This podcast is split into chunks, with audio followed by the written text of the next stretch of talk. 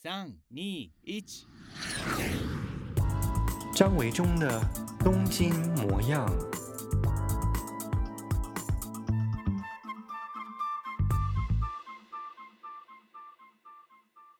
大家好，我是张维中，欢迎再次收听我的 Podcast 节目《东京模样》。东京模样是一种生活态度，东京模样说的不只是东京。在上一集的节目呢，我跟我的好朋友资佑喜。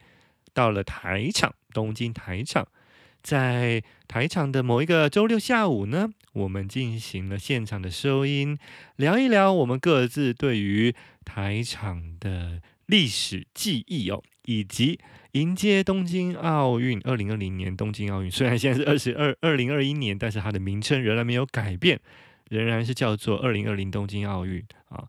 那因为在台场有很多的会场啊，奥运的竞赛的会场。沿途也有很多奥运的装饰，所以我们也聊了一下奥运相关的事情哦。那说到台场啊，我要补充一点，就是啊，其实台场还有一个对我们喜欢日本的人来说，相信一定会留下一个深刻印象的地方，那就是大江户温泉物语哦。那非常非常残念的是，大江户温泉物语即将在二零二一年的九月五号正式歇业了，这真的有一点感伤，对不对？嗯、尤其是在现在这个新冠肺炎疫情的情况之下，嗯、大部分的观光客都无法来到日本东京旅游的时候，居然就要歇业了。那如果是平常的话，我们至少可能还可以赶上最后一波。那台湾的朋友们呢，或香港的朋友们，还可以到东京来玩的时候呢，进行最后一次的记忆巡礼哦。可是因为现在肺炎的关系，没办法到日本，所以就在大家没办法进行最后一次的巡礼情况下，要关门了。怎么会这样呢？因为呀、首先这个大江户温泉物语，它租借的这一块地是属于东京都政府的哦。那租期已经到了，那也没办法再继续租下去啊、这是第一点，这最大的原因是这样了啊、那第二个原因当然也是因为受到疫情冲击的影响啊，所以呢，外国观光客骤减。大江户温泉物语其实本来很多的客源这几年都是来自于外国的观光客哦。那国内的日本观光客或者呃居民啊，或者是呃住在这里的人，其实也会去哦。但是相较之下，可能外国人这几年是比较捧场的哦。那大江户温泉物语呢，曾经在这个观光热潮的时候。达到一年有一百万的参观人次哦，入场人数。那这辉煌的历史竟然就要在今年结束了。不知道大家对于台场这个大江户温泉物语曾经留下什么样子的印象呢？对住在这个东京的人来说啊，嗯、常常啊要搭这个早班飞机红眼班机的时候啊。有的时候呢，就会到这个大江户温泉物语哦。很多日本朋友，包括我也曾经这样做过。因为呃，从这里出发呢，有直达这个羽田机场的这个巴士，所以呢，可能台湾的朋友也曾经有有过这样的经验。如果你要搭很早的班机回台湾的话呢，那又不想要浪费这个一晚的旅馆钱，因为嗯、可能太早了，你要很早就去，但是。嗯、电车可能巴士，其他的巴士并没有那么早发车。那刚刚好就是从这个大江户温泉旅馆的门前有一班巴士呢，可以很早就抵达羽田机场哦。对，所以呢，你也不用浪费一晚旅馆的钱哦，你就是把这个去泡温泉的门票呢，其实还比居住旅馆来的划算啊，所以就到半夜呢，泡完的时候呢，差不多就可以搭车去羽田机场啊，去搭那个最早的一班红眼班机的话，时间应该是刚刚好。所以这个大江户温泉物语的歇业，对于很多曾经赶飞机的旅客们来说啊，就以后失去了一个选择了哦。那对于我来说呢，大江户温泉物语还有一项非常非常特别的回忆哦。是在非常非常多年以前，十几年前，可能是我刚来日本的那一年哦，刚搬来日本那一年，二零零八吧，啊，对，应该是在二零零八年的时候。那个时候呢，我的家人啊来东京找我玩，有我的妈妈，还有我的大姐以及大姐夫，还有我的外甥女哦。那时候外甥女还非常非常小。好啦。那我们那一次呢，我记得就是说，想要来让大家来体验一下这个泡温泉啊。那可是因为东京都内啊，其实很少会有这种真的是泡温泉的地方，大部分是钱汤哦。那你要泡这个比较大的这个浴浴场的温泉的时候，其实你就得到箱根或其他比较远的一点的地方。所以那个时候就去了台场的这个大江户温泉物语哦。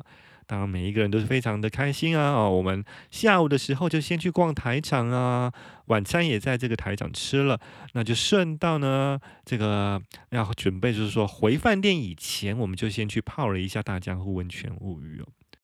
结果我们一伙人就很开心的去里头泡温泉啦，泡得非常非常的开心，开心到忘了时间哦。结果呢，我们出来的时候呢，就发现惊觉哦，就是啊，天哪！居然已经十一点多了啊！那你知道的，就其实我们住在台湾住习惯，特别是台北哦。对于这个十一点哦，其实还觉得不是太晚哦。就算是你要搭捷运，都还可以搭。那就算是捷运没有了，还有公车、计程车也还 OK，对不对？可是呢，那时候因为我刚来日本，还不是很了解，就是呃，抵达这个台场的这个。百合海鸥号的时间啊，就是开到几点钟为止？原来它其实很早就收班了哦，所以我记得我们那个时候十一点多，好像快要到十二点才出来哦。对，也不知道为什么搞这么晚啊？大概我又被小鬼缠身了吧？哈，如果你有听我跟张曼娟 老师的一集广播的时候，就有听到我们去西班牙的时候，也是因为这个小鬼缠身，错过班机，错过火车哦。我再次小鬼缠身了，再次证明不是曼娟老师的问题，是我自己的问题哦。我就忘了这个时间，算好时间出来的时候，十一点多，快要十二点，才赫然发现说：“哎呀，糟糕了，我们居然没有。”这个电车可以回去了哦，那怎么办呢？我们那个时候我记得是住在这个品川饭店哦。其实距离台场啊，这个距离啊，说真的，并不是很远。那所谓的并不是很远，就是说我们从台场的对面，也就是跨过这个海啊，东京湾，其实对面啊不远处就是品川了哦。以直线距离来看是这样的。但如果你要搭电车或是开车的话，你就等于是要绕半圈哦，绕一大半圈，你才可能抵达冰川哦。所以直线距离虽然不远，问题是没有电车怎么办啊？我们就觉得啊，糟糕，那只剩下这个计程车可以搭，公车当然也没有了哦。不过那个时候啊，大家知道，二零零八年左右，这个日币跟台币的这个汇率是非常非常相差悬殊的哦。所以呢，那时候呢，感觉就是日币非常非常的贵哦。那那时候呢，因为刚来日本，所以对于日本的物价也还不太习惯，都觉得什么东西都好贵哦。特别是搭计程车特别的贵哦。我们不是常常听说，就是大家劝诫旅人们千万不要随便搭上日本的计程车，因为你可能搭一小段路，随随便便就是台币好几千块，甚至上万元都有可能哦。好，就是抱这样子的心态，我想说，那 不得不只好搭计程车。可是计程车真的非常贵，而且还有夜间加成，到底会多少钱呢？实在是觉得非常害怕。那个时候我没有什么搭计程车的经验，在日本。好，那终于还是要拦计程车才可以回家啦，就拦了一台了。可是问题来了啊，就是我们拦下一台计程车准备上车的时候呢，啊，这个计程车司机我记得他是一个老伯伯哦。他就阻止我们，就是说进去计程车，为什么？因为我们人数超过了啊！对，我根本就没有想到当时人数超过，我只想到说，我赶快赶快挤上车啊！因为事实上其实是可以全部挤上去的，因为计程车日本计程车后座比较宽大哦，所以呢，我们前座就坐了姐夫，我姐夫的身高比较高，所以后座呢，我就想说坐我妈、我姐还有我，通常是可以坐三个人。那还再加上一个小外甥女，那小外甥女因为她那个时候非常非常小哦，所以其实呢，基本上她是可以塞进来，坐在我们的腿上就好了哦。基本上这样啦，当然是我们台湾人的思维哦。但是日本的这个司机啊，当然就非常守法律、守交通规则啊。这个老先生就说不行不行，这样是违法的哦。就非常僵持了很久啊。那事实上呢，嗯、按照正常啊，应该是要分两台车来做的啦哦。不过那个时候的我就想到说，天哪！我们光是坐一台计程车哦，像刚刚我讲的，就要这么贵了啊！那再加上夜间加成啊，好几千块台币。如果要分成两台的话，不是损失可大了吗？而且除了我以外，大家都不太会，都不会，完全不会日文呢、啊。讲英文吗？又很担心这个那个时候的计程车司机，大部分年纪是很大的，英文在那个时候其实对他们来说也很难沟通哦。啊，我就是。千拜托万拜托，跟那个老伯伯老先生，就是跟他用我当时还很破的日文加上英文，就是拜托他。我们说我们跟他很信任，我们真的很可怜。我们呢，除了我以外都没有人会讲日文。然后呢，嗯、每一个人呢，嗯，如果要分开来坐的话，分两台车的话，又很怕另外一台车沟通不良到不了。对。就这样拜托他，到最后我甚至来说了，因为搭计程车很贵，所以他可能觉得我很穷吧，可怜一下我这个外国人。最后呢，勉为其难呢，答应了我，就是我们大家挤到了同一台车了。我在这边呢，也是非常感谢他。回想起这个事情，事实上这个真的是违法的啦。万一他在这个开车的途中啊，被这个。呃，警车啊，警察临检看到那可惨了哦，可能会这个违反啊，然后罚钱或者是记点啊，甚至执照吊销都有可能哦。但还是感谢他当时的他呢，帮助了我度过这个难关。好，这就是我再回想起来啊，台场的这个大江户温泉物语啊。我印象最深刻的一件事情，就是我跟家人这一段继承师车深夜的这个往事哦。很可惜，这个大江户温泉要关门了哦。但是还好，我留下了一些回忆哦。相信曾经去过的你呢，应该也有一些特别的回忆吧。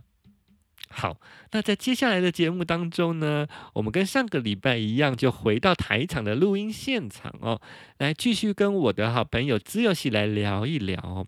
那我们接下来要聊什么呢？我们接下来要聊的是疫苗的事情。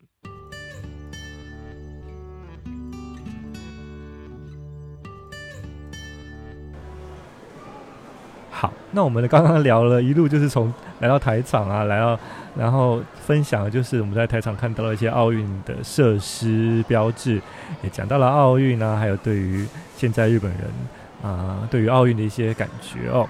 那我们最后来稍微提一下，就是啊，跟疫情有关系的，就是打疫苗这件事情。我跟自由喜呢，已经打完了第一季的疫苗。对啊。那自由喜是找我，其实找我一天打完疫苗。这个喜，我要先谈一下你的打疫苗的过程。打疫苗的过程，其实因为我刚好就是因为他们有我们那住的那一区，其实它可以分，就是你去。呃，打那种就是算是一般一般小诊所的那种，然后还有另外就是那种算是团体那种一起一起一起很多人一起打的那一种那样子。那因为刚好那个就是团体团体打的那个就是要另外就是，因为我记得应该是六月底的时候，然后他去呃预线上要做线上预约，或是你要打电话去预约这样。那那个时间比较慢。那但是就是我发现就是我们家附近的那种就是比较小的诊诊所医院的那个是他。你可以直接打电话去，然后就是直接去问问他们的时间，然后就可以先预约。那我刚好就是打电话去的时候就很顺利的，其实就预约到月底的，对，六月底的时间其实就已经预约到了，去打了这样。其实你真的很幸运的，因为我听到身边很多人都是，嗯、呃，尤其是越来，尤其七月出以后，就真的有一些人就比较难预约到，因为很很多这个。可能他消化先前的还没打完，所以那些诊所，因为每一间诊所大小不同，他可以拿到的疫苗数目也不同，所以资优喜你非常幸运，就是你你其实是很小的一间诊所，在你家那边，然后居然就是可以马上约到这样子。那你第啊、你打了第一剂以后，打完的感觉，我们两个可能状况不太一样，你的感觉是什么？对，因为其实就很多人有讲了很多很多那个该注意的事情，啊，或什么，比如说多喝水啊，或者什么不要空腹啊，或什么之类的。那我打完之后，其实是因为那打真的就很快，就是大概真的三秒五秒就已经打完了这样。那打完之后，当然就是他他那他讲讲说，就是你要先在那里先休息十五分钟，观察一下有没有什么状况。那其实就是一点异样都没有这样。他只是回去之后，大概隔了两三个小、三四个小时之后，就是打针的地方就开始有一点痛这样子。那那时候就是其实就是也是台湾的医生朋友就跟我讲说，那就。可以冰敷，叫我冰敷比较热敷这样，那我就拿了就是类似像冰，就是冷的东西，然后冰敷一下。其实敷了之后效果就马上就类似应该是有消肿或什么之类，就感觉就比较好这样子。就打的那一只手的手背，如果如果你的手背你的手背是怎么样？是嗯、呃，就是你这样平常这样子它就会痛吗？还是要怎么特别抬起来会痛？嗯，应该就是平常平常自然的状况，它就会自己会。你放你放下来，就等于像你自然这样垂下来的时候，它就感觉痛，就感觉应该是类似有一点点像怎么讲，就是有受伤或是有撞到或者什么之类的感觉这样子。但是你没有发烧？没有没有，完全没有。那那天晚上的状况呢？你睡得好吗？都还蛮正常的。对。那整那到第二天就手也不痛了，是不是？对，第二天还是那还是稍微有一点痛，那只是就是没有没有像第一天这么这么痛的这样。哦，所以其实你的那个什么副作用其实算是很少很小的。因为我的状况是我晚你一天打嘛，然后我打完打的时候完全没感觉，打完又觉得没什么感觉。不过三五分钟后我去上厕所的时候，突然间觉得我有点想吐。哇，那其实你打的时候，你应该找一个找一个看护还是谁跟？有有有有，刚好因为就是有认识的人陪我一起去这样子哦，就是也还好，就是稍微有一点点想吐，但是但是没有没有很严重哦，就大概就是。大概就是几秒钟的感觉，就就过去了。那后来就也还好，都没有问题。那跟你一样，后来几个小时之后，到了睡前，突然之间就开始感觉到手开始痛了。不过我痛的方式跟你不太一样。你是要，你是自然垂下来的时候就已经觉得痛。我是如果我手被垂下来，就是平常这样手放下来，我是毫无感觉哦。除非我把手抬起来，抬到跟肩膀同宽的时候，我才会感觉到痛这样子。然后呢，我有一点点的身体的微热哦，大概就是到三十七点三度左右，因为我平常大概是三十六点六左右哦，但是也不像发烧，因为我们平常感冒如果发烧，你会觉得好像身体会酸痛，我是完全没有身体肌肉酸痛，只是觉得你会觉得你身体微热。但我觉得最神秘的一点是我那天晚上失眠了，那那天晚上失眠的状况就很像喝了很多咖啡。就是咖啡因过重的失眠哦，所以它不是身体不舒服的失眠，而是我躺在床上，我好像是非常非常清醒。虽然我知道我很想睡觉，但我的身体是非常清醒的，一直翻来翻去到三四点钟才睡着，因为我很少会失眠哦。那后来我问了另外一个日本朋友，他也打了，他也是说，诶，他也是这样。然后我又问了另外一个。朋友，就是我曾经提过，就是他本来是当导游，后来因为肺炎的关系，突然间变成大厨的那个朋友，他也是一样哦，他也是翻翻来翻去到三四点钟才睡着，所以我们就觉得很有趣，那个药哈，对某些人的体质而言，是不是变成有兴奋剂的效果哦？那你知不知道，其实好像第二季会更严重一点，副作用？我不知道啊，完全是听 前伪装前辈说的。我记得你好像第一天打完的时候，你还一直不不断跟我宣扬说一点都不痛，一点都不痛。你那个时候是真的觉得就是不会痛吗？就当下真的一点感觉都没有。不是我的意思是说，你知道几个小时后会会有痛这件事情？呃，或许应该知道，因为其实 LINE 上面真的有太多无数的的那个，那我已经看不懂到底什么是什么了。那我就直接选择不要看算了。对，其实好像我们打这个，我们是打辉瑞嘛，啊，辉瑞跟莫德纳，啊，是一样的啊，是跟 AZ 相反的，AZ 是第一季会副作用比较强，然后另外两种品牌的呢，好像听说就是第二季的时候副作用会强一点点哦，所以就是说，呃，但是因为你第一季毫无反应，说不定你第二季也没什么反应，也是有可能的，因为我有我有朋另外一个朋友也是没什么反应，那我觉得我就有可能第二季真的会。会发烧或什么，因为我听说很多人第二季打了以后发烧到三十八点三十八度这样子。那但是你还是是不是有做了一些准备？万一会有副作用？对啊，因为伟忠前辈就说要买 买一些退烧药或什么之类的啊，没关系啊，反正我们家里也有那种就是类似像可以就是冰敷的东西、冰枕之类的东西嘛。那反正就是也不用不一定要内服嘛，就是外敷也可以啊，对不对？我们就用最传统的方式，就真的如果说发烧的话，那我们就用冰块来退烧，这样不是也是一个很自然又不会伤身体的方法，对不对？哎，你台湾有家人有打了吗？或者是预约吗？你有听说吗？有有有，爸妈都已经打了。你爸妈都打了？是是这个礼这个月还是？呃，算上个月啦，因为已经六七月了嘛。哇，那很快哎。所以他们是打 AZ，应该是吧？对对对。那我相信就是在听这个 Podcast 的朋友，那呃，可能台湾的有些朋友是打 AZ，准备要打 AZ 的哦。所以呢，就是可能要注意一下，就我刚刚说的 AZ 好像第一次打。第一季会反应强烈，而且女生的反应会比男生多一点啊。然后另外两个品牌是一样，就是这三个品牌啊，听说是女生的反应会比较强一点。所以呢，女生跟我们男生啊，要注意一个最不一样的事情，就是说你要赶快趁你的手还不会很痛的时候，回家赶快洗澡，脱掉你的内衣，因为我们男生没有这个困扰，但女生自己要脱内衣的时候，要把手弯过去。啊啊，或者是就是他他脱内衣的时候，那个手可能会要举高，会会不舒服。那或者是你吹头发，因为女生头发可能比较长，你洗头的话，那个吹风机可能要拿很久的话，你吹头会不方便。所以女生要比男生更多注意这一点。赶快呃打完针，赶快回家洗完澡，然后吹完头发，换好衣服哦，比较重要。那如果现在台湾好像也开始会打这个莫德纳哦，所以可能也要注意，可能是第二季会稍微比较强烈一点。你身边有其他的日本朋友在日本打过吗？嗯，你说什么？我说你身边有其他的日本朋友有在日本打过疫苗了吗？哦有啊有啊有啊有啊有。大家的状况，日本对于打疫苗，我听说是不是你有一些日本朋友对于打日本 打疫苗是蛮反感的？他们态度怎么样？对，因为其实我还蛮意外的，就是其实有一些人，我听听听到了的消息，就是有些也不是消息，就是有些人他会选择就是说，哎，那我不要打或者什么或。有些人会怕说有副作用，或者是什么几年之后会会发生什么事情或什么之类的这样子。对，所以我觉得，嗯，说真的，我们也不知道啊，对不对？这也是很难说，但是我们也只能相信，就是一些医学的证据，就是说好像目前为止是 OK 的啦。对，那因为我自己我的干妹妹是医生嘛，在台湾。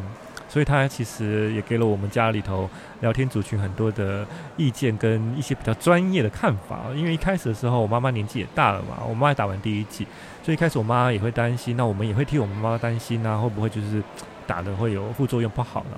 但是我的妹妹告诉我们，就是很多呃科学的证据，就是说呃其实就是说那个副作用虽然是会有，但是比起整个施打的族群来看，那个副作用的比率真的还是非常的低的啊，所以呃比较之下呢，新冠肺炎可能带给年长的人的万一染病之后的生命威胁，还是打疫苗是更好的，因为它真的就是说，你打了疫苗之后，会让这个新冠肺炎的疫情，就算你感染了，它不是百分之百你不会感染，但是一旦你打完了疫苗之后，它至少可以降低你。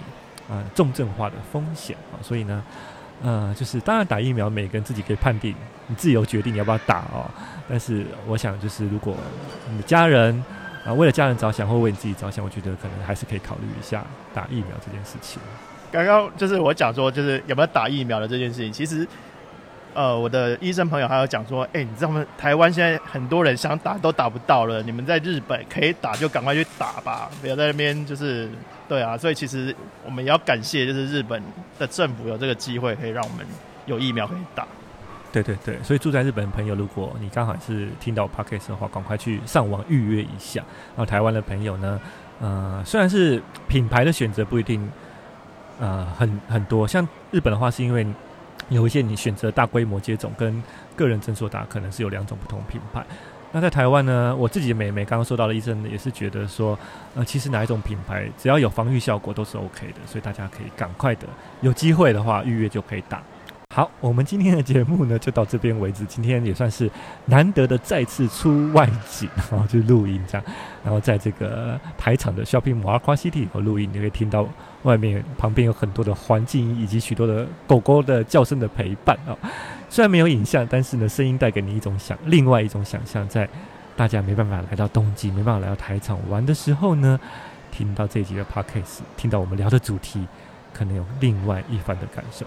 今天先谢谢只有喜再一次来到我们的 p a r k e t 节目，谢谢。下一次你还可以聊什么话题呢？下次什么都可以啊，你真是百搭哎、欸，还好了还好了，我觉得你非常好，你非常好，你你不管我讲什么话题，你都可以百搭那个主题。前辈比较会会带啊。好，谢谢自由喜，我们下回见喽，拜拜，拜拜。